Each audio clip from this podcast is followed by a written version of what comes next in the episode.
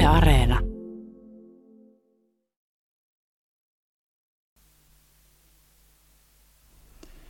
Ensimmäinen kirjeemme kuuluu näin. Olen saanut ahdasmielisen ja uskovaisen kasvatuksen. Mahtaakohan johtua siitä, etten nauttinut sukupuoliyhdynnästä täysin ennen kuin tulin vaihdevuosiin. Silloin vasta nautin tosissaan ja saavutin orgasmin. Tätä kesti vain vähän aikaa mieheni sairastuttua vakavasti, joka johti kuolemaan noin viisi vuotta sitten. Nyt olen löytänyt uuden kaverin. Olemme olleet sukupuoliyhteydessä ja nautin täysin, ja myös kaverini sanoo näin saavansa täyden tyydytyksen. Minulla vain on huono omatunto, kun minut on kasvatettu siihen, ettei sukupuoliyhdyntä ole luvallista kuin suvun jatkamistarkoituksessa. Myös se on rumaa ja häpeällistä. Raskauden pelkoa ei ole, olemme molemmat yli 50. Pidän kaveristani, olisi vaikea erota molemmille. Suunnittelemme avioliittoa, mutta esiaviolliset suhteet ovat minulle painolastina. Mitä tehdä, kysyy onnellisesti rakastunut. Lääkäri Pekka Salmimies. Saattaa hyvinkin olla, että ahdasmielinen ja rankaiseva seksuaalikasvatus on ollut vaikuttamassa siihen sukupuolitoimintaan, mikä kysyjällä oli ensimmäisessä avioliitossaan, mutta sillä ei juurikaan merkitystä ole tälle nykytilanteelle. Jos ajatellaan sitä, että hänellä on täysin tyydyttävä sukupuolielämä nykyisen miesystävänsä kanssa, ei ole mitään syytä epäillä sen oikeutusta. Totta kai hänellä on täysin samat oikeudet toteuttaa itseään ja saada seksuaalista tyydytystä kuin kenellä muulla tahansa. Kun ollaan viisissä kymmenissä, ei pitäisi olla mitään tarvetta enää ihmisillä miettiä, mitä avioliitolla tai avoliitolla on suhteille merkitystä. Kypsät ihmiset voivat eh, yhtä hyvin olla naimisissa kuin naimattomia, naimattomiakin ja silti nauttia toisistaan. On tietenkin niin, että vanhempiemme meille antamat arvostukset avioliitosta ja synnillisyydestä ja synnittömyydestä vaikuttavat hyvin pitkälle – mutta uskoisin, että tässä iässä auttaa jo sen tiedostaminen, että näin ei tarvitse enää ajatella. Kirjoittaja voi täysin vapaasti muovata suhteensa mies ystäväänsä juuri sellaiseksi kuin hän itse haluaa. Hänen vanhempiensa käskyt ja kiellot eivät enää ole millään tavalla ajankohtaisia, eikä niiden tule voida vaikuttaa enää näinkin kypsässä iässä olevan ihmisen henkilökohtaisiin päätöksiin. Ja tämä seuraava kirje kuuluu näin. Minä olen seurustellut kaverini kanssa noin puoli vuotta ja ihmettelen kaverini käyttäytymistä. Hän tulee usein vasta sitten, kun olen odotuksesta ja kaipauksesta aivan pyörryksissä. Ja silloin, kun hän on minun kanssani, hän hokee rakastavansa jotakin toista, vaikka hän tietää, kuinka minä rakastan häntä ruumillani ja mieleltäni kokonaan. Onko tämä sadistista häneltä minua kohtaan vai onko hänellä vielä muitakin? Ja voiko mies normaalisti haluta useampia? Siksikö pitkät välit ja hokemiset? Itse kärsin, kun pidän hänestä, enkä voi jotakin toista miestä ajatella. Sukupuolinen kanssakäyminen silloin, kun se tapahtuu, on hyvä. Hän on iältään 32 ja minä 47 vuotta. Tulee ajatelleeksi, että ehkä sittenkin kyse olisi jonkinlaisesta väärinkäsityksestä. Toisaalta, mikäli todella on niin, että partneri koko ajan hokee rakastavansa jotakin kolmatta silloin, kun yhdennässä ollaan, niin on kaikille ilman muuta selvää, että tällainen seikka häiritsee hyvin voimakkaasti. Kukapa meistä haluaisi kuulla, että se henkilö, jonka kanssa juuri olemme kaikkein herkimmässä ja intiimimmässä tilanteessa – ajatteleekin vallan toisia asioita ja toista ihmistä. Kun sitten todetaan myöskin, että tämä kaveri pitää näin pitkiä pausseja ja tulee tosiaan vasta silloin, kun kirjoittaja itse on sietokykynsä rajoilla, niin ei kai tässä liene muuta mahdollisuutta kuin ottaa asia täysin avoimesti puheeksi näiden kahden ihmisen välillä uskoisin, että kirjoittaja voisi suoraan kysyä partneriltaan tämän käyttäytymisen syitä ja sanoa, että tällaiset olosuhteet ovat hänelle rasitus, hän kärsii näistä. Silloin hän voisi saada selvityksen, mistä tämä kaikki johtuu ja ainakin hänellä on täysi oikeus tuoda esille ne seikat, jotka häntä häiritsee ja pyytää selitystä siihen. Ehkä tällä tavalla saadaan asiat kuntoon pelkästään keskustelemalla. Pienestäkin neuvosta kiitollinen Jellona kirjoittaa, olen ollut avioliitossa neljä vuotta. Olen iältäni 23 vuotta. Olen kärsinyt koko yhdessäolon ajan siitä, kun olemme yhdynnässä, niin mieheni laukeaa heti parin työnnön jälkeen. Olemme keskustelleet asiasta monta kertaa, mutta ei ole päästy mihinkään tulokseen. Olemme kokeilleet jatkaa yhdyntää mieheni laukeamisen jälkeen, mutta sitten minulle tulee vastenmieliseksi koko asia. Muuten olen kyllä aina valmis yhdyntään, mutta kun en saa koskaan nautintoa siitä, niin olen ruvennut harrastamaan itsetyydytystä noin puolen vuoden ajan. Sillä lailla olen kestänyt sukupuoliyhdynnän mieheni kanssa. Emme ole käyttäneet kondoomia emmekä e-pillereitä koskaan, sillä mieheni ei saa lapsia. Itse haluaisin lapsia ja niin myös mieheni. En tiedä, mitä neuvoksi. Olen aivan kyllästynyt kaikkeen. Olen vielä kaiken lisäksi ruvennut ajattelemaan muita miehiä. En vielä ole ollut muiden kanssa, mutta on paljon mahdollista, että vielä olenkin. Pitäisikö meidän keskustella näistä asioista lääkärin kanssa, vaiko yrittää jatkaa yhdessäoloa? Mieheni on vielä kauhean mustasukkainen kaikesta mitättömistä asioista ja käyttää väkivaltaa minua kohtaan. En tiedä, onko tämäkään aivan oikein.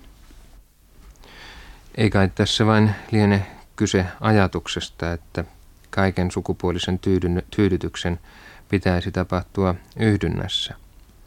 Monta kertaa hän käy niin, että joudumme täydentämään sukupuolisia nautintojamme yhdynnän lisäksi erilaisilla hyväilyillä ja muilla fyysisillä kosketuksilla.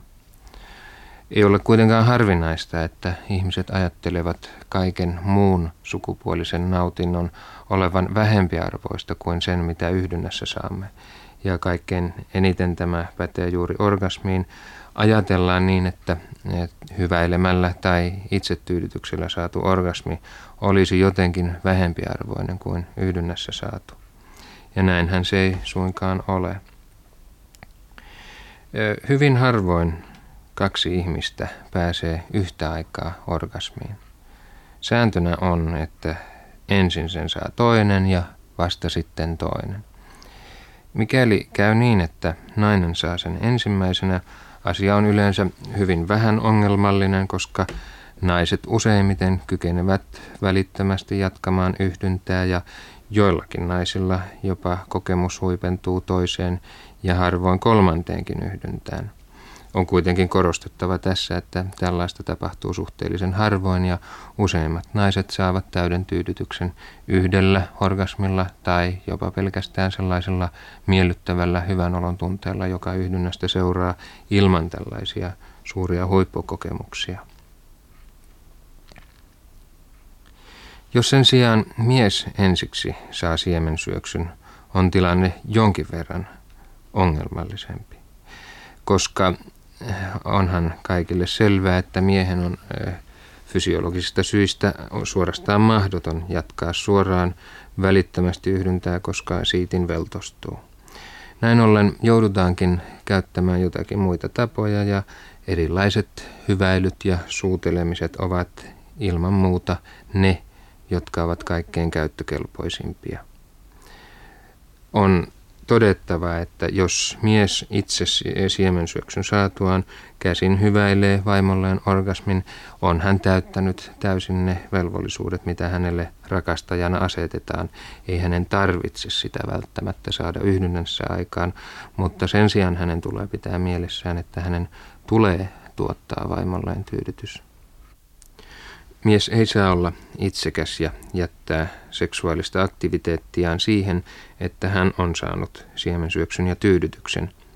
Päämääränä on luonnollisesti pidettävä kummankin seksuaalisen paineen laukeamista ja näin ollen vaimon, naisen osuudesta on huolehdittava, ellei se onnistu yhdynnässä, niin kaikki nämä tässä käsitellyt tavat ovat aivan yhtä käyttökelpoisia. Itsetyydytys sinänsähän ei ole mikään kielteinen ilmiö. Sillä ei ole mitään haittavaikutuksia, eikä se ole mitenkään vaarallista. Se on täysin hyväksyttävä, normaali sukupuolinen toimintatapa. Ehkä se kuitenkaan ei ole paras mahdollinen korvike tässä tilanteessa, jossa on kyse nuorista ihmisistä ja joiden tällä hetkellä hieman epätäydellinen sukupuolielämä varmasti saadaan kehittymään ja kypsymään. Ja tähän liittyvät varmasti nämä ajatukset myöskin muista miehistä. Kirjoittaja on ehkä tullut ajatelleeksi, että jonkun toisen kanssa asia onnistuisi paremmin ja näin ollen hänelle on tullut erilaisia mielikuvia, joita hän tuskin kuitenkaan on ihan valmis toteuttamaan käytännössä. Sanoisinkin niin, että tällaiset keskinäiset kanssakäymiset ovat ne, joiden kohdalla tämä tilanne korjataan. Varmaankin hyväilyistä ja siitä, että kerrotaan toiselle niistä seksuaalisista toiveista, mitä kullakin on, olisi paljon enemmän hyötyä tässä kuin pakenemisesta ja siitä, että ruvetaan miettimään jotakin korviketoimintoja. Luonnollisesti kahdenkeskinen keskustelu on paikallaan, mutta vielä enemmän tällaisen fyysisen lähestymisen harjoitteleminen. Ja tällä kaikella on merkitystä siinäkin mielessä, että harjoittelemalla voidaan pidentää miehen kestokykyä ennen siemensyöksyä. On olemassa muun muassa sellainen tapa, että kun siemensyöksy on tulossa, niin nainen voi ottaa lujalla puristusotteella miehensä siittimestä kiinni, puristaa sitä hetken aikaa voimakkaasti ja tällöin siemensyöksy estyy. Tämä puristus ei ole kuitenkaan niin voimakas, että erektio häviää ja näin ollen yhdyntää voidaan jatkaa. Jos tällainen menetelmä toistetaan useita kertoja joko saman, saman yhdynnän tai peräkkäisten yhdyntöjen aikana, niin hyvin usein voidaan havaita, että miehen yhdyntäkestokyky lisääntyy. Tähän kaikkeen voidaan liittää paljon muita hyväilyjä ja varsinkin juuri niitä hyväilyjä, joita mies puolestaan kohdistaa naiseen. Ja nämä menetelmät olisivat minun mielestäni kaikkein tärkeimmät. Tietenkin asioista voidaan vielä keskustella lääkärinkin kanssa, mutta eipä hänellä juurikaan sanomista tähän tilanteeseen ole, vaan kyllä se parhaiten korjataan ihan kahden kesken niin niine menetelminä, mitä ihmisillä on käytettävinään toisiaan lähestyessä. Mitä sitten mahtaa vaikuttaa näiden kahden ihmisen välisiin suhteisiin tämä kirjoittajan maininta miehen mustasukkaisuudesta ja jopa väkivallasta? Sehän on aina kielteinen ilmiö. Mustasukkaisuus tietyssä määrin on luonnollista ja ihminen, josta pidämme hänestä olemme mustasukkain, me emme haluaisi jakaa häntä toisten kanssa. Mutta mikäli siihen liittyy väkivaltaisuutta tai toisen elämän piirin rajoittamista, niin useimmiten se vaikuttaa kielteisesti. Saattaa olla niin, että tässä tällä väkivaltaisuudella on osuutta juuri näihin vaimon mielikuviin muista miehistä. Hän toivoo hieman parempaa, hieman hellempää, hieman romanttisempaa ja turvallisempaa miestä ja kuvittelee sen löytyvän paremmin joidenkin muiden joukosta. Tässä olisi miehen oman käyttäytymisen muuttumisella tietysti avainasema. Hän voisi osoittaa vaimolleen, että kyllä hänkin tämän kaiken pystyy tarjoamaan. Vaimon ei tarvitse mennä hakemaan sitä ulkopuolelta. Nimimerkki joskus hyvin onneton kirjoittaa. Olen 20-vuotias rouva ja yhden kaksi ja puoli kuukautisen pojan äiti. Ongelmaksi minulle on tullut se, kun en saa orgasmia yhdynnässä ollenkaan – muutoin kuin ihan joskus harvoin, ehkä noin kerran kuukaudessa. Mieheni kanssa olen yrittänyt vaikka minkälaista konstia, mutta ei ole onnistunut. Olemme olleet noin vuoden naimisissa ja lasta odottaessa minulta katosi halut vallan. Ja puolen vuoden aikana en saanut kertaakaan orgasmia. Nyt lapsen syntymän jälkeen olen saanut noin kaksi kertaa orgasmin. Halut on palautuneet ihan entiselleen. Seurusteluaikana ei ollut tällaisia ongelmia ollenkaan. Nyt jokaisen yhdynnän jälkeen minulta tulee itku ja mieheni on hyvin onneton koko asian johdosta. Olemme hyvin onnellisia muuten. Mistä tällainen voi johtua? Heti alkuun on sanottava, että tässä tilanteessa se varmaankin todella johtuu jostakin. Tarkoitan tällä sitä, että pariskunnan välillä vallineeseen tilanteeseen on tullut muutoksia, on tapahtunut jotakin, joka on vaikuttanut ja saanut nykyisen tilanteen aikaan. Kun siis sukupuolielämä seurusteluaikana ja avioliiton solmiamisen jälkeen on ollut täysin tasapainoista, kun ei ole ollut mitään kysymystä orgasmiongelmista tai niiden puutteista, niin onhan selvää, että jotakin on tapahtunut välillä, jotta tähän nykyiseen ongelmalliseen tilanteeseen on jouduttu.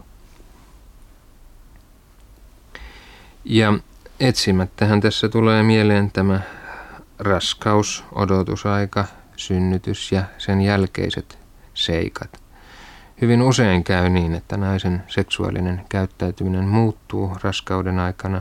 Joillakin naisilla sukupuoliset halut lisääntyvät, esimerkiksi raskauden pelon poistuttua, mutta hyvin usein käy myöskin niin, että seksuaalielämää aletaan kokea jotenkin kielteisenä – Tähän useimmiten vaikuttavat psykologiset syyt hormonaalisilla muutoksilla tuskin niinkään suurta osuutta on.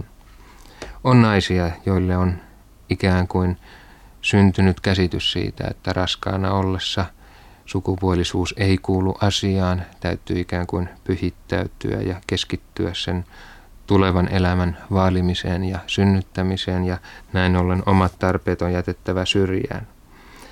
Tällainen asennoituminen kuitenkin usein on täysin tiedostamaton ja nainen itse ihmettelee, minkä vuoksi hänen sukupuoliset halunsa ovat vähentyneet.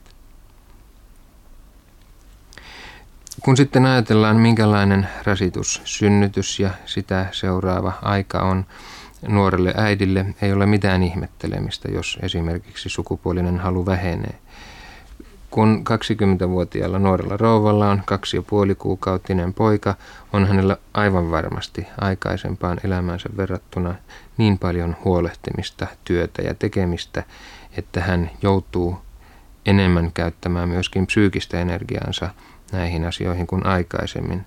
Voidaan sanoa, että hänellä ei riitä tarmoa ja aikaa sukupuolitoimintojen ajattelemiseen. Nuoren naisen elämäntilanne on siinä määrin muuttunut. Hänelle on tullut uusia velvollisuuksia. Hän on joutunut uusien pätemistilanteiden eteen, että hänelle saattaa hyvinkin tulla mieleen kysymys, että selviääkö hän ollenkaan tästä kaikesta. Pärjääkö hän äitinä ja pärjääkö hän puolisona tässä tilanteessa. Hän on ahdistunut ja monta kertaa hyvin epävarma itsestään. Tässä hän ennen kaikkea silloin tarvitsee ymmärtävän, hellän ja rakastavan aviomiehen tukea. Ei riitä, että mies on onneton tilanteesta, hänen täytyy voida antaa todella tuntuvaa tukea vaimolleen. Miehen tulee voida osoittaa vaimolle, että sukupuoliasiat eivät suinkaan nyt ole kaikkein tärkein tässä. Voidaan olla muutenkin toisen lähellä. Voidaan tuntea hellyyttä ja ennen kaikkea voidaan keskittyä perheen tilanteeseen yhdessä – ei ole todellakaan eh, miellyttävää, mikäli tämä jää pelkästään naisen harteille miehen todetessa vain, että vaimo nyt on jostakin syystä väsynyt, että kylläpä se kai ohi menee. Kirjoittaja vielä jatkaa. Kierukka minulle laitettiin toisten kuukautisten jälkeen. Onko se täysin varma? Käytännössä kierukka on lähes yhtä varma kuin e-pillerit, joten raskauden pelkoon tässä ei ole syytä.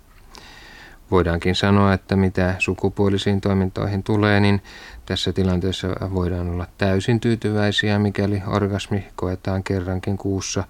Mistään hätätilanteestahan tässä ei ole kyse. Ja tämä orgasmin puuttuminen voidaan korvata hellyydellä ja hyväilyllä ja toisen lähellä ololla ja sillä äsken mainitulla henkisellä tuella, kun perheen tilanne tasapainottuu, kun kaikki tottuvat tähän uuteen tulokkaaseen ja elämä palautuu entisiin uomiinsa, niin kyllä tämän pariskunnan sukupuolielämäkin palautuu siihen tyydyttävään tilanteeseen, missä se oli ennen lapsen syntymää.